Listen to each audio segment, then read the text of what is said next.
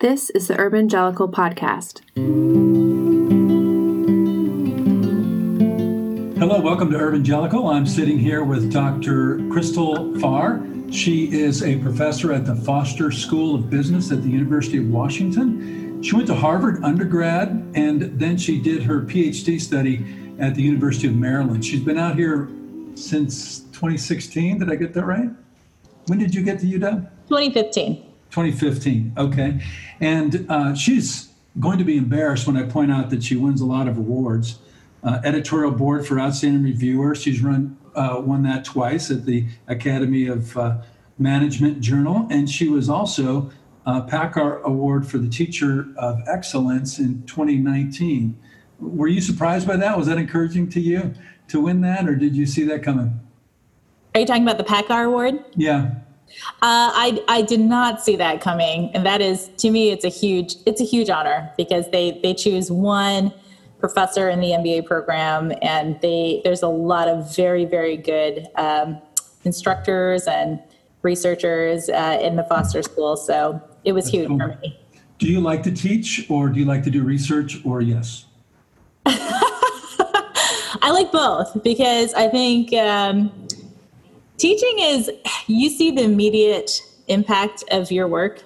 Okay. in the sense that you know you connect with the students and you see them have their aha moments and you know they dissect some aspect of their previous professional lives before they came to school and somehow you know having gone through your course they now have a new understanding of their past experiences and that prepares them to be a better leader going forward. I think that's amazing. I think the students are incredible too because you know, we will talk about this, but their life experiences are incredible and how it shapes them into the leader that they are and who they want to be as leader. It's just, it's just amazing. So anyway, teaching has a lot of intrinsic uh, reward to it, I would say. I, I, feel like I'm making a difference.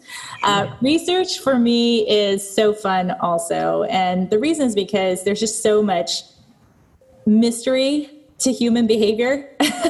Sure. I mean, not just our own, but you know, understanding others, even understanding my own kids. And so, uh, I think just asking questions and wanting to find out, you know, like what what would predict this, or why is it that this individual is acting this way, and what impact does that have on the organization? These questions feel fascinating to me, and being able to have the data and also spin a narrative or an explanation um, around that. Uh, that enlightens myself, but also you know other managers who might be trying to understand this phenomenon. I think that's it's been really it's been it's it's a really fun way to work. That's, that would be exciting. I, I, would if I could have figured out how to stay in school forever, I might have done that. I can so. see that. You did, so, you did. So, by the way, we should let you know if you're listening or watching that uh, Crystal attends church uh, where I'm on staff. So, uh, we don't connect often, but when COVID's not around, we see each other, you know, every every Sunday at least, and it's good to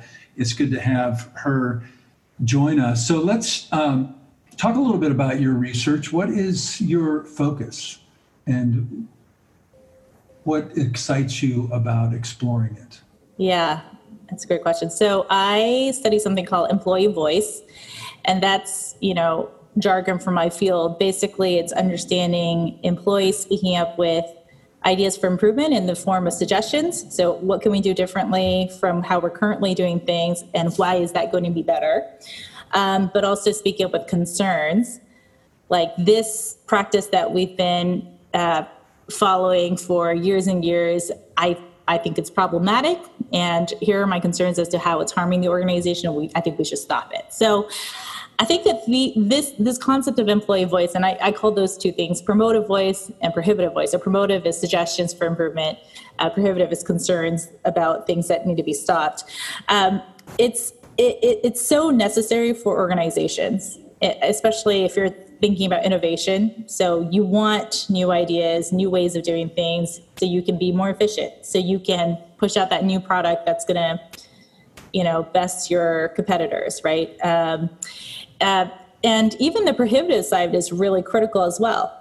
I mean, oftentimes the big disasters in history, like the Columbia, you know, spatial disaster, for instance, right? A lot of that you can trace back to people being unwilling to say, "Hey, I don't think this is going to work," or they said it and nobody listened, right?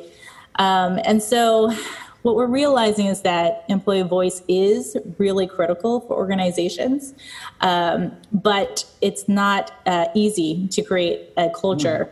Uh, where people a are actively generating these ideas and b actually voicing them um, to their supervisors and to their coworkers um, and then the third piece is having their ideas heard and acted upon and that piece really relates to you know leadership how leadership responds to ideas from below, how they respond to ideas that may challenge the status quo. Wow, that's great stuff. And, and it's immediately connected to the world that I serve and the network promotes and is part of starting new congregations. Congregations are of two stripes. Either they love every single new idea that comes along, no matter what it is, because it's different, or mm-hmm. everything was decided 500 years ago. Yeah. And it, it's hard. As a leader, I don't lead a congregation anymore, but I, did for 25 years. Uh, I'm, I'm not sure I always, well, I'm sure I didn't always give room for prohibitive voices. I loved ideas. Come to me with an idea.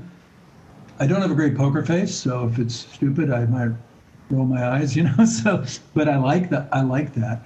Uh, that could be difficult to speak up in a congregation setting? I know you've not worked in one, but you're part of one. What what do you learn? How do leaders, and then I'll try to translate it into our world. How do leaders make room for that, and how do they not make room for those voices? Yeah, that's a great question. So I think the research which suggests that there's really um, there's a couple of ways in which we call them psychological antecedents. So they have to. It's like some kind of psychological state that an individual has to have before they are willing to speak up with a suggestion or a concern. Okay. Right? So, one such uh, psychological antecedent would be they actually feel like they have the responsibility to generate these ideas. And I, it seems obvious, you know, like when you think about an organization and, and if you believe that having an idea culture is going to help the organization, then of course it's the on the, it's the responsibility of everyone in the organization to find ways to improve things, right? Sure. But very often, especially in more hierarchical type of settings where the people at the top are armed with expertise, but positional power, but also just you know referent power by referent power i mean they're really highly respected okay. uh, and they're very admired okay by um, everyone else in the organization sometimes you just feel like it's not your place, right? Uh, you would rather defer to those who might be more in the know. You might defer to those who sort of have that um, authority, if you will, to be directing the direction of the congregation. And so, at least in my own experience, I would say um, if you're looking to get more input from you know congregational members a big piece of this helping them to see that their input is valuable and desired right? Um, sure. that it is there it's part of what it means to be a citizen um, a member if you will of that organization or that congregation. Um, i think another piece of it is just even having enough knowledge to generate ideas that are going to be good.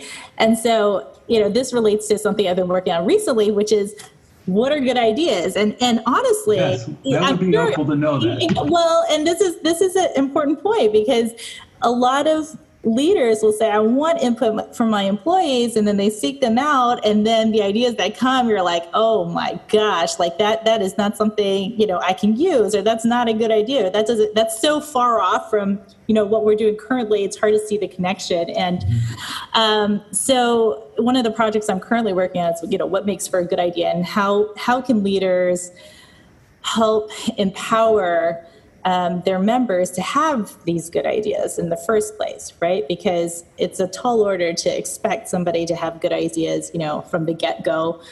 Um, and we know from research on creativity, a big piece of that is you have to have knowledge first, right? You have to be in the know around what you know what are our priorities what are our core values what are our goals and objectives for us to be able to generate idea or a suggestion okay that will actually speak to those key objectives, right? And this is what we call desirable ideas. Like an idea is only desirable to the extent it actually relates and moves the needle in a positive direction on something that matters. Otherwise, it's just peripheral. So uh, to, to, put pause here so we can keep track, because yeah, is, of course. The the first component is there's a sense of ownership and Yeah. responsibility for. it. Yes. And that is, um, in our setting, would be pretty a pretty existential commitment because we can't charge and pay everybody in the church to do their church job, right? So they're going to need to really be connected. And then the second component is have they been have they been informed about the values exactly. and the structures? So we've got two parts: to this existential commitment and awareness. All right. Yes. Yes, absolutely. And so I think maybe equipping. So it, when I talk to my, you know, managerial audience, I often say empowering, right? It's all about, you know, you giving them information that empowers them to speak, right? I think perhaps more in this context, we're talking about informing, giving them awareness, um, uh, essentially just being able to translate, you know, what's the vision and then how does that relate down to, you know, what an individual is contributing or what they could contribute to that vision. Um, so, uh, so I feel like without that, uh, it's really hard to get good ideas. And I'll, I'll cite some of my research with surgical teams Okay. um, on this because, and this is the other piece around hierarchy. You know, surgical teams incredibly hierarchical, right? So surgeon on top, and then pretty much all the members are here. Surgeon is the expert in the room on the procedure. Everyone else is sort of expected to be support staff in in in uh, in a certain. In, in, that's a one way to look at it. And so, uh, so if you're trying to get uh, your members to speak up, then, uh, you know, I used to think that if the surgeon comes in and is really relational and builds a lot of rapport and tells a lot of jokes, you know, that's going to create a relationship that will allow people to speak up. But that actually isn't what I found. I found that it's the surgeon that's really clear about what our goals are and keeps members informed on what step is coming next and how they can contribute. I call that coaching uh, type of behaviors. That's what actually enabled uh, members to have input uh, that could be valuable. Um, so anyway, I, I think at the end of the day, it's it's three things, right? So the idea has to be desirable, so it has to relate to something that actually matters, and usually that has to be informed by leadership. Um, it has to be uh, feasible, so we have to understand, you know, what can we do and what can't we do. Typically, in the business world, that's around, you know, the constraints on our resources, things like timing, things like, um, do we have the technological capabilities to pull this off? Do we have the manpower, et cetera? Um, but it also means culture. Like, what is our organization all about? And does implementing that suggestion go for our culture or does it go against our culture? And that's also in the in the realm of what's considered feasible. Like, could we do this here? Wow, there's so there's so much there. When you were talking about, I was a little surprised by the research, uh, little micro data you gave about what your expectations were about the doctor. Yeah. I spent I spent so much energy trying to be witty and relational. You know, you just told me I wasted all that energy trying to relate to people. No, no, no. So I'll get there in a second. I'll get. I mean, I think relationships are incredibly important, and I'll go. I'll go there in a second. Yeah, but what I'm sure you do, I know, but the um, the idea that the leader in that room is creating structure and space so that people can um, know what's happening and and how they can contribute to it. That's like real time coaching Yes. um, that that's super helpful because one of the things pastors do, pastors really live in their heads quite a lot, and uh, all ministry leaders do, and um, it, it's sometimes we anticipate, ex, we expect people to be making the connections that we're not. So maybe that's a that's a way to create space for people to, to speak into Yeah. into that. I think that's I think that's I think that's on point. And I would say that also relates to the commitment piece that we were talking about earlier, right? Like how do you get these members to feel ownership?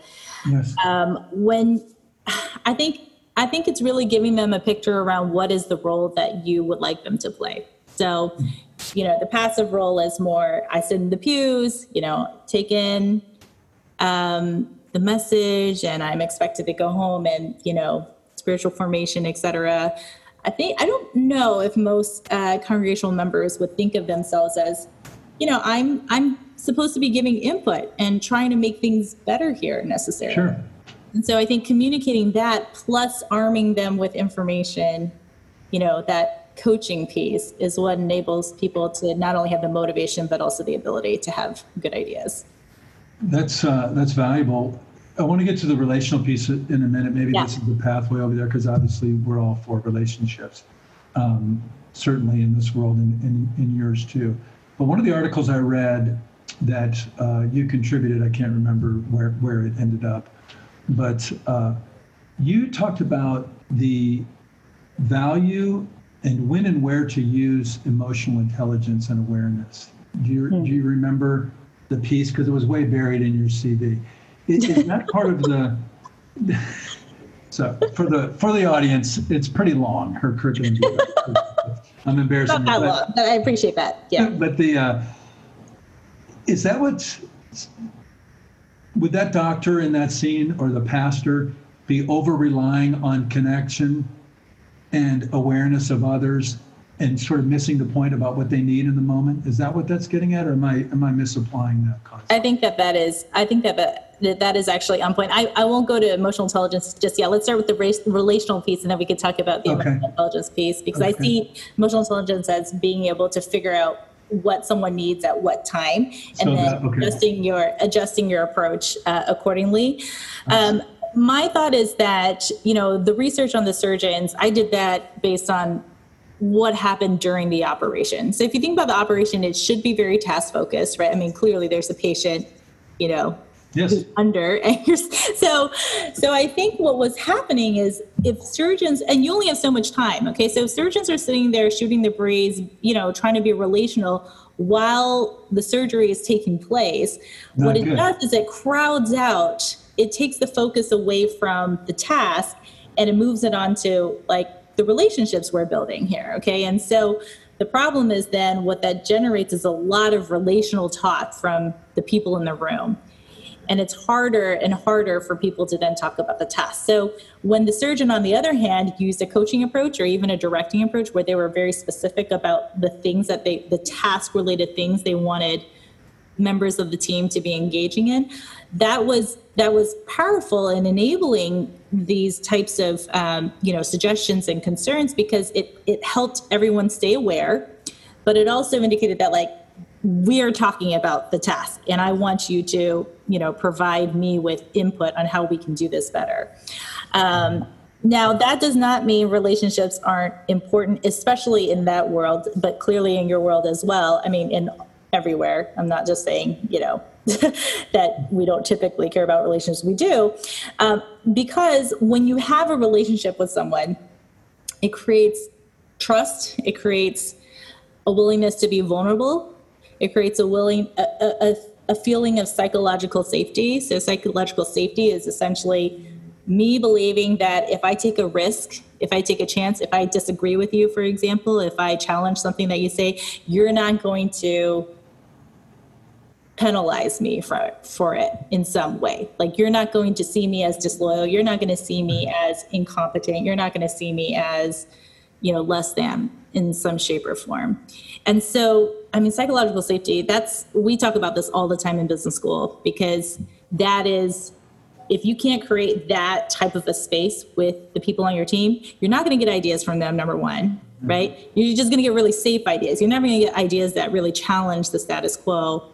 And those are the kind of ideas that are going to get you to that next level. So, psychological safety is critical for any kind of learning uh, to take place. So, people being willing to acknowledge where they have gaps and where they need additional information. Um, psychological safety is essential for creativity. So, you know, and then you ask at the end of the day, how do you create psychological safety? Well, certainly there's things like being a humble leader, you know, being very clear about your own fallibility, fallibility of status quo, being open to other people's ideas. But a big piece of it is just having that trusting relationship knowing that you know whatever i say it's not going to be held against me. It's not going to be twisted or misinterpreted. Um, you know i will be understood for why i said what i said and that it's constructive right so when it comes to surgeons for instance uh, it might not be appropriate to be especially relational during a surgery if you want people to, to have task related you know ideas etc but it's probably a really good idea to have those things be, be investing in those relationships outside of the surgery. Outside. So before the surgery begins, after the surgery, and like we saw a lot of that. We saw a lot of sort of relational recovery after a very task intensive oh, operation. Oh, Just surgeons taking the time to, you know, check in with everybody. What did we learn? How's it going? How you feel about that? A lot of this sort of relational rapport building that took place before and after, and, and we found that to be very effective.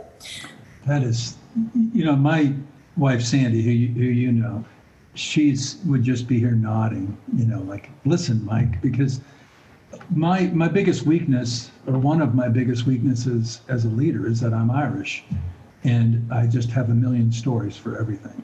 Everything reminds me of a story, and um, and I just did that today. I'm doing a story now. I did that today. I led some. Our residents were here, and I was teaching a church planning residents some leadership development, leadership uh, dynamics, and and I gave them a task to work on, and then right after I gave them a task, I told this random story, and they all looked at me confused. It was a brilliant story.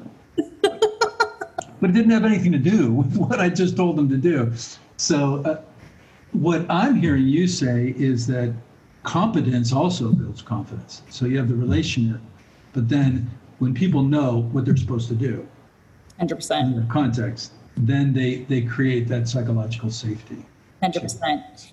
What else have you learned that uh, promotes that, uh, the, a culture that allows people to speak up and gives them voice? Now, obviously I can do that in my world because I'm the director of a when I'm having a meeting, but how do people do that when they're not in a senior position? What helps them do that?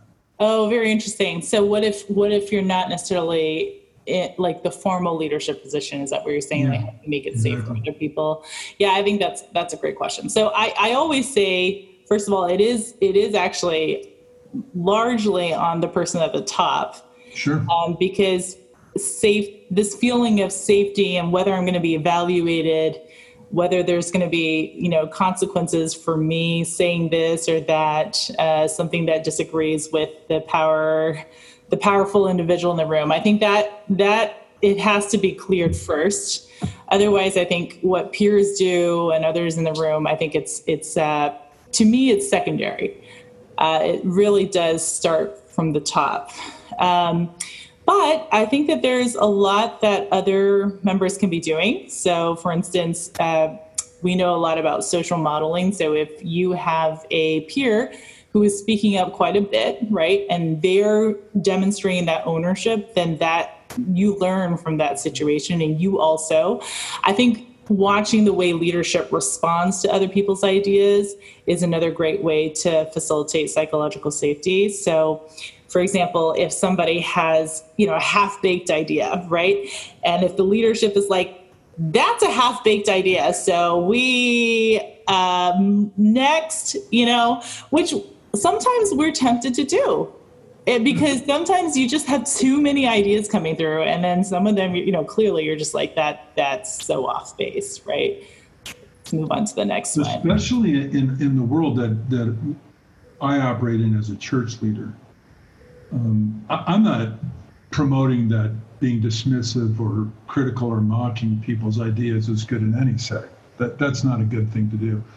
But there's another layer on because whenever I'm talking with somebody, I'm also their pastor.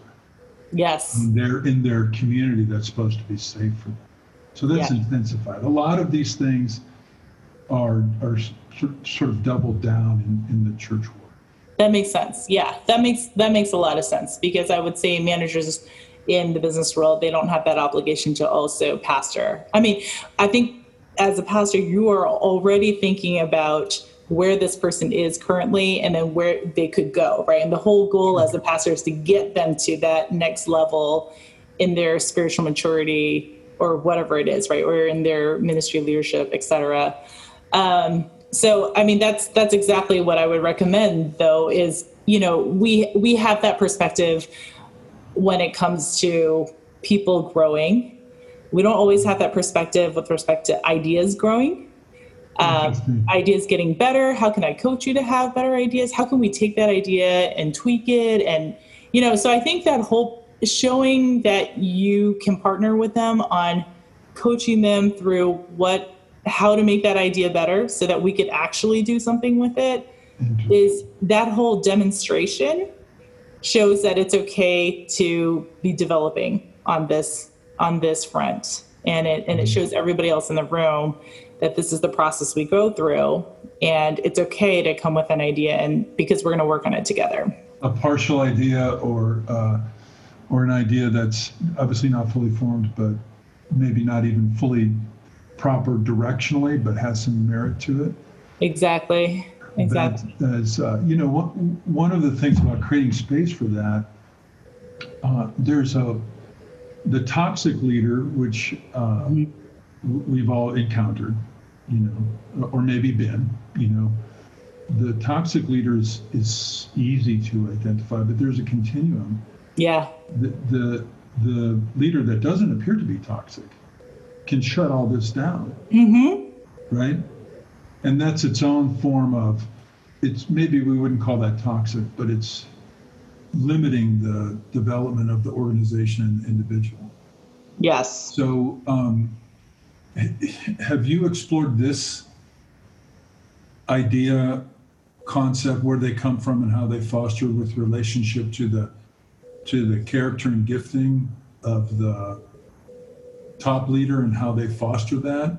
I imagine it intersects with toxicity and you know other things. I'm just wondering because I want people to be better leaders and better mm-hmm. and better ministry leaders. And I guess if you're yeah. a jerk, people won't bring ideas to you. It's kind of as simple as that. Yeah, I think I think I think you're right on. So uh, if if you're an abusive supervisor, which is the term that we use in academia for okay. this kind of, you know, so you ridicule people you know based on their ideas you question you know the quality of their contributions things like that or you know there's there's a whole list of really interesting behaviors associated with that. But anyway so if you're like this okay then yeah for sure. I mean you're not going to get ideas at all. Uh, uh, but i think you're right in the sense that there's it is a continuum and there's a lot of just kind of not toxic, but not particularly inviting or participative or empowering forms of leadership, right? Um, and I would say, with respect to idea culture, one thing we're realizing is that fairness is a huge piece of this. So, if Unpack that. What do you mean by fairness? You said. Yeah, fairness in the way that you handle people's ideas. So, yeah. it, it's it's a little counterintuitive because we don't usually we think of fairness in terms of like you know how you allocate resources to individuals or how you allocate you know pay or incentives et cetera. And we, we talk a lot about that. Um, but we don't usually think about that with respect to how we handle people's ideas right? And the idea is that um, you know you could get five different suggestions from various individuals. Well how are you going to evaluate which idea you're going to go with? And you know how are you going to handle the ideas that you turn down right um, oftentimes you can't pursue all of them. And so it does hmm. become this allocation choice. Like, where are we going to allocate our effort, our time, our focus out of these five ideas? And in that process, what we're finding is that if, if you have some kind of consistent criteria, for example, okay, we say, all right, you know, this is the core value. Like, here's the goal, right? So a good idea is an idea that hits on these three things and you know that's what's considered when we evaluate ideas we're going to go through this checklist for example. Okay. Um, or making making sure that everyone who has an idea has an equal opportunity to get those ideas heard um, and uh, presented to the rest of the group. So the piece around this is so, a good example of this is okay, just imagine a group discussion, right? And you're holding a meeting, you're like, everyone just bring your ideas. And you start talking. Typically, what happens is the loudest person or whoever talked first or the most charismatic personality in the room will suck up all of the attention and focus. And the likelihood of them getting their idea acted upon versus even being able to hear from any of the other people in the room you can see that it's not going to be balanced, right? And it's not going to be a fair process of even getting these ideas heard. Um, so I think when I say fair, it's about you know having a consistent set of criteria as to how you're going to evaluate these ideas and decide which one you're going to go with, but also just making sure that you know, everyone has an opportunity to bring their ideas to the table, and that it's not just dominated by you know the loudest voice. Well, this this as I'm sitting here listening, thinking about our current moment, which is not only current but historic, this could intersect certainly in the church and in organizations too, with uh, a lot of gender bias and racial bias mm-hmm. and uh, mm-hmm. sort of there's a culture to the way decisions are made as well as the metric by which you measure them. Yeah. So I imagine that are these tools sometimes or can they be used to create a, a space and a platform so the, the loud person, the charismatic person, but also, let's put it this way the person that I'm most likely to listen to, I'm the senior leader and I like ABC, so I'll listen to people that do ABC. Exactly. This gets it. This gets us around that a little bit, right? Exactly. And it uh-huh. is. It's hard. I mean, it's very, very natural. It's very unlikely that you're going to have an equal relationship with everybody you work with.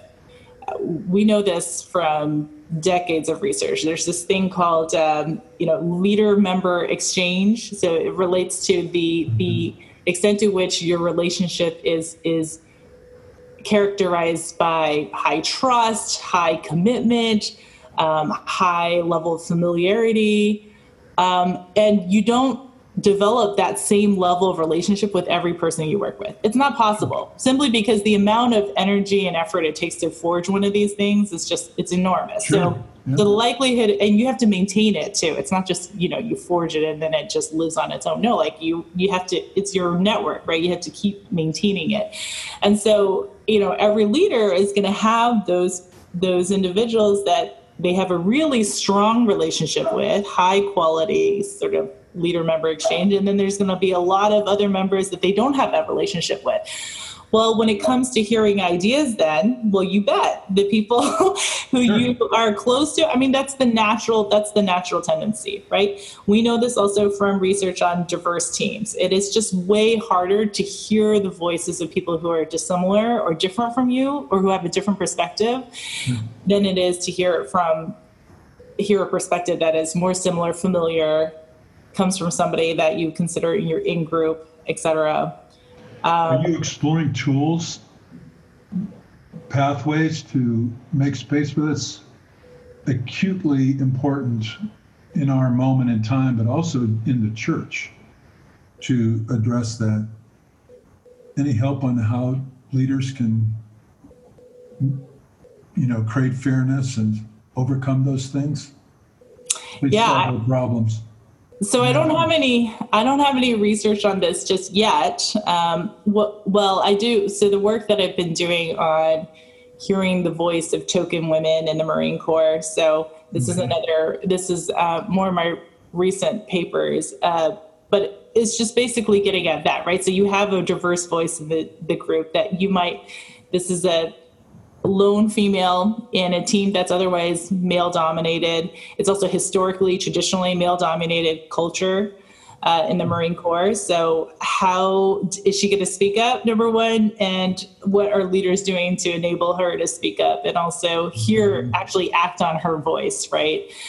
Um, and I don't have any tools to suggest, but in that paper, we find that when leaders had more positive beliefs about women in the military. So thinking that they're highly capable, very uh, you know, effective leaders, physically strong, combat ready.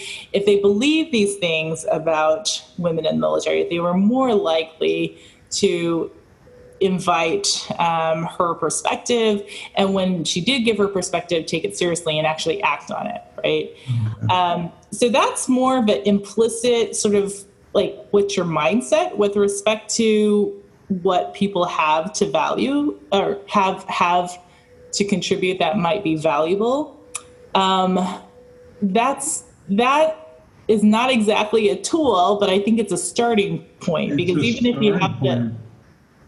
to exactly i don't know if you know this but uh, our son was in the marine corps infantry for four years. I did not know that. And um, yeah, it's a it's a very rigid, uh, classically masculine environment. Yeah, and exactly. it's uh, political correctness has not worked its way into the platoon level of the Marine Corps. It's just it's just not it's just not a thing. So that would be hard to overcome. Now you know the tradition that we come from. Um, and the church is in the same category. You know, we, we're we're we've been good at saying what women can't do in the church, but we don't have a space for what women can do in the church. You know, there's a lot of debate about what if there's anything they can't do, and that's a discussion worth having. But what I'm hearing you say is that as a leader, you have to back up and really evaluate what you're expecting in a congregational meeting or in hmm. a team meeting, how your preconceived notions are going to leave space for people, and whether yeah. you think whether you even process you don't process. Nobody goes to a meeting at a church and says these are the type of people i'm not going to listen to. Yeah right. But we do that subconsciously. That's right exactly. And that's and that's the point. It the, these implicit beliefs biases even um, they they come out in various forms. They come out in the way like who do we ask? Who do we look at when we ask a question?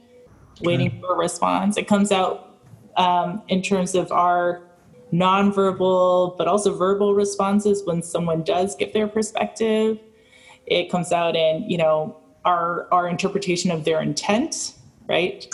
Um, so it's it's a lot of things now that said, so I recently did a talk at Amazon uh, about you know fostering an idea culture, and they were very quick to let me know that they have certain tools that may help to play level the playing field, right? So since we've okay. talked about Amazon, I figure we would, or we did in the pre-interview dialogue, but um, so uh, they have what we would call a writing culture. They're famous for saying if you have a new idea or something, you got to you have six pages or less to explain the idea. You got to propose it. You know, they call them um, PRFAQs. So what's that? Press release, uh, frequently asked questions. They imagine what it would be like if we, we were to okay. write a press release for this product or idea, whatever. The point is that it's written. Okay, and sure. so because it's written, people have had a lot of time to think about the idea, how they want to frame it, right? Um, but it gets circulated and everyone's required to read it before they even have a discussion. Now, why is that great? Because a lot of times when it's an unstructured group discussion, then that's where the loudest voices dominate and a lot of these sort of implicit biases that we are aware of or not aware of they run rampant right sure. when you put some structure around it i'm not saying necessarily through a writing culture but they do it this way by putting that structure to it where you're forced to write, you're forced to articulate, but also everyone in the room is forced to read and yeah. then have the discussion, I think that that's where ideas kind of come are able to be put on a a level playing field, right? And you, and you, take out things like the charismatic speaker. You take out things like the person who's your buddy or you know your best exactly. friend, who you vacationed with last year and had a great time with. Exactly, and it's not necessarily anonymous, but it it it, it gives you the opportunity to have an idea out there on its merits, as opposed to clouded by many of these other things. Well, this is we're coming full circle, I think, because I'm tying this to the beginning of the what makes people speak up, and one of them is that they have ownership, you know, a sense of, of responsibility. So let me let you into the pastoral mind. There is a low grade frustration in every pastor's mind because uh, that they're so asymmetrically connected with what's happening in the church to everybody else that's connected to the church. And nobody, you know, Sandy once told me when I was super discouraged in Indiana, she said, you know, Mike, nobody thinks about this church as much as you do. Yeah. And I looked at her and she said, nobody. I kind of think she meant including her. So the, uh, she disputes that. But, but the point is, we're, there's a low grade frustration with all of us. It's can be pretty discouraging. Whatever dynamics are involved in that, what I'm hearing in this conversation is we are perhaps not creating the space for people to feel like it would make a difference or there's a pathway. Yeah. there's or, there's organizational cultural uh, culture for that sort of thing. Yes. So some of these tools might be useful to maybe change that a little bit. Yeah, and I I think that I think that that might not. I mean, certainly it can be applied to seeking more involvement from congregational members, but also just among your team, like your staff, right? So just getting ideas on like how could we do this. So I think if there's multiple layers. Um, yes, as somebody who is a congregational member who is not always very active. I hear you on that one. Am I thinking about? Um, no, I'm not actually, to be honest. I wasn't. Um, I wasn't going after you. You're here. here you are helping me out. So, but I can, but I can see, I can see where you're coming from on that. And uh, yeah, I think it's it is it's hard because there's, I guess you're you're coming from a place of having to have to move people from not necessarily expecting themselves to have that role to creating that mindset mm-hmm. that they should have that role. I think in most organizations, when you get hired, there's already an existing culture around, you know, how much involvement do we want you to have? And so exactly. people get socialized into that. And the expectation is, you know, if you're a citizen of this organization, then you're going to help us be the best we can be, right? And that mm-hmm. involves this, this, and that. It's complicated in our world because we don't want to give people another part-time job. That that's not. They don't need that from us. Uh, they need us to serve them too. So, so the the analogy, um, you know, certainly certainly breaks down. The uh, but the idea of voice is uh, is critical because you know, let's say you don't even have an idea, but you want to say something because you have a concern. Uh, I've not always created that space. I, if you come to me with a concern, I can bullet point you. I, I would just. That's how listen, it, it, it maybe it's not going to be pretty. I could just take care of it right away. it's really sinful. That's that's partly the way my family was when I grew up. You know, uh, so we need to really uh, create that kind of context. So there's two layers for us, Crystal. One is the congregation as a whole, and then the other is our staff. Mm-hmm, right. So you, you have a staff it's kind of a hybrid thing because even if you're in a small church, you might have a part-time staff, and then you might have two key volunteer ministry leaders that are really in it, maybe giving you 15 hours a week, which isn't a lot unless you realize they give their job 50 hours a week. You know, right. so you need to create create space for that kind of thing. This has been very, very helpful, and I want. Uh, I want to put you on the spot a little bit as we as we start to to get into our final approach, and uh, see if there's things that you've wondered about how churches do things, or how they might rethink of how they do things in your involvement in congregations. That uh, and I'm totally not queued you up for this, but as someone who studies leadership there are certain operational assumptions or patterns that the church has that sometimes you just scratch your head and say, Have they ever thought about this? oh, that's a good question. All right. Um,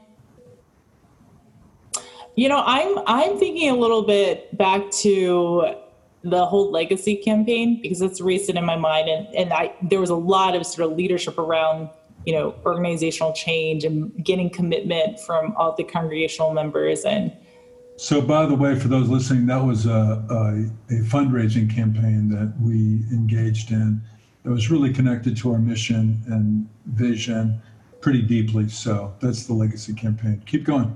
Yeah. So, well, what I was to, so this is not so much of a, I scratched my head at this, but I remember thinking as I was seeing this whole campaign sort of roll out. You know, Jessica Rivera being very, very uh, visible throughout that, leading that effort, right, and being a woman. Yes. Um, and also uh, just how there were layers of communication and there was just a lot of effort around informing everybody as to like what's the situation and why is it that our current situation cannot continue yes. and you know so I, I and then just attending also to you know mindset and you know where people's hearts are with respect to giving and I thought that it was really well done. And from a, especially from an organizational change standpoint, because, you know, I'll teach about this stuff. And there's this idea that uh, if you don't create some kind of dissat, so there's a whole model for this, right? How you do it, how you're supposed to communicate the vision, how you're supposed to, you know, overcome resistance, et cetera. And I thought to myself that it was, it was really well done, but it was also, there were, there, it was also an opportunity to, you know, feature diverse voices in the process. There was a lot of there were a lot of you know budget meetings and just that were there was a lot of transparency around that that enabled you know people to to be equipped with knowledge and to be able to ask questions and raise concerns. So you know i don't think we're not doing that on a daily basis obviously sure. right but i think the effort Thankfully. and thoughtfulness i know because it takes so much to be that intentional mm-hmm. and and you know, it being a campaign, I understand. So, you know, you're not only intentional, but you have to be careful about how you do it, right? And so I think, um, but I remember that time I was like, wow, like that was that was done really well. And I think in some ways, thinking about that and you know, how can we do a little bit more of that on a regular basis? You know, during what we would consider just everyday um, church experience. I thought that that that was a that to me, I was very pleased to see how it rolled out. That's that's really encouraging here. We thought a lot about those exact things when we were, you know, in in the room trying to figure out how to how to deploy it. So it's really satisfying. Uh, I wasn't looking for an attaboy, but we'll take that and, and we'll pass it on. um, what I think the, the lesson is how to keep that going. And I'm not sure we've been as good at, course, you, know, I don't know, everybody's going to get a mulligan for 2020 because of COVID, I guess, but uh, we've not been as good about that, you know, moving forward because we've all gone for listening. Urbangelical is a ministry of the Northwest Church Planting Network in Seattle, Washington. If you would like to be notified of future podcasts, please visit nwcpnetwork.com and click podcasts.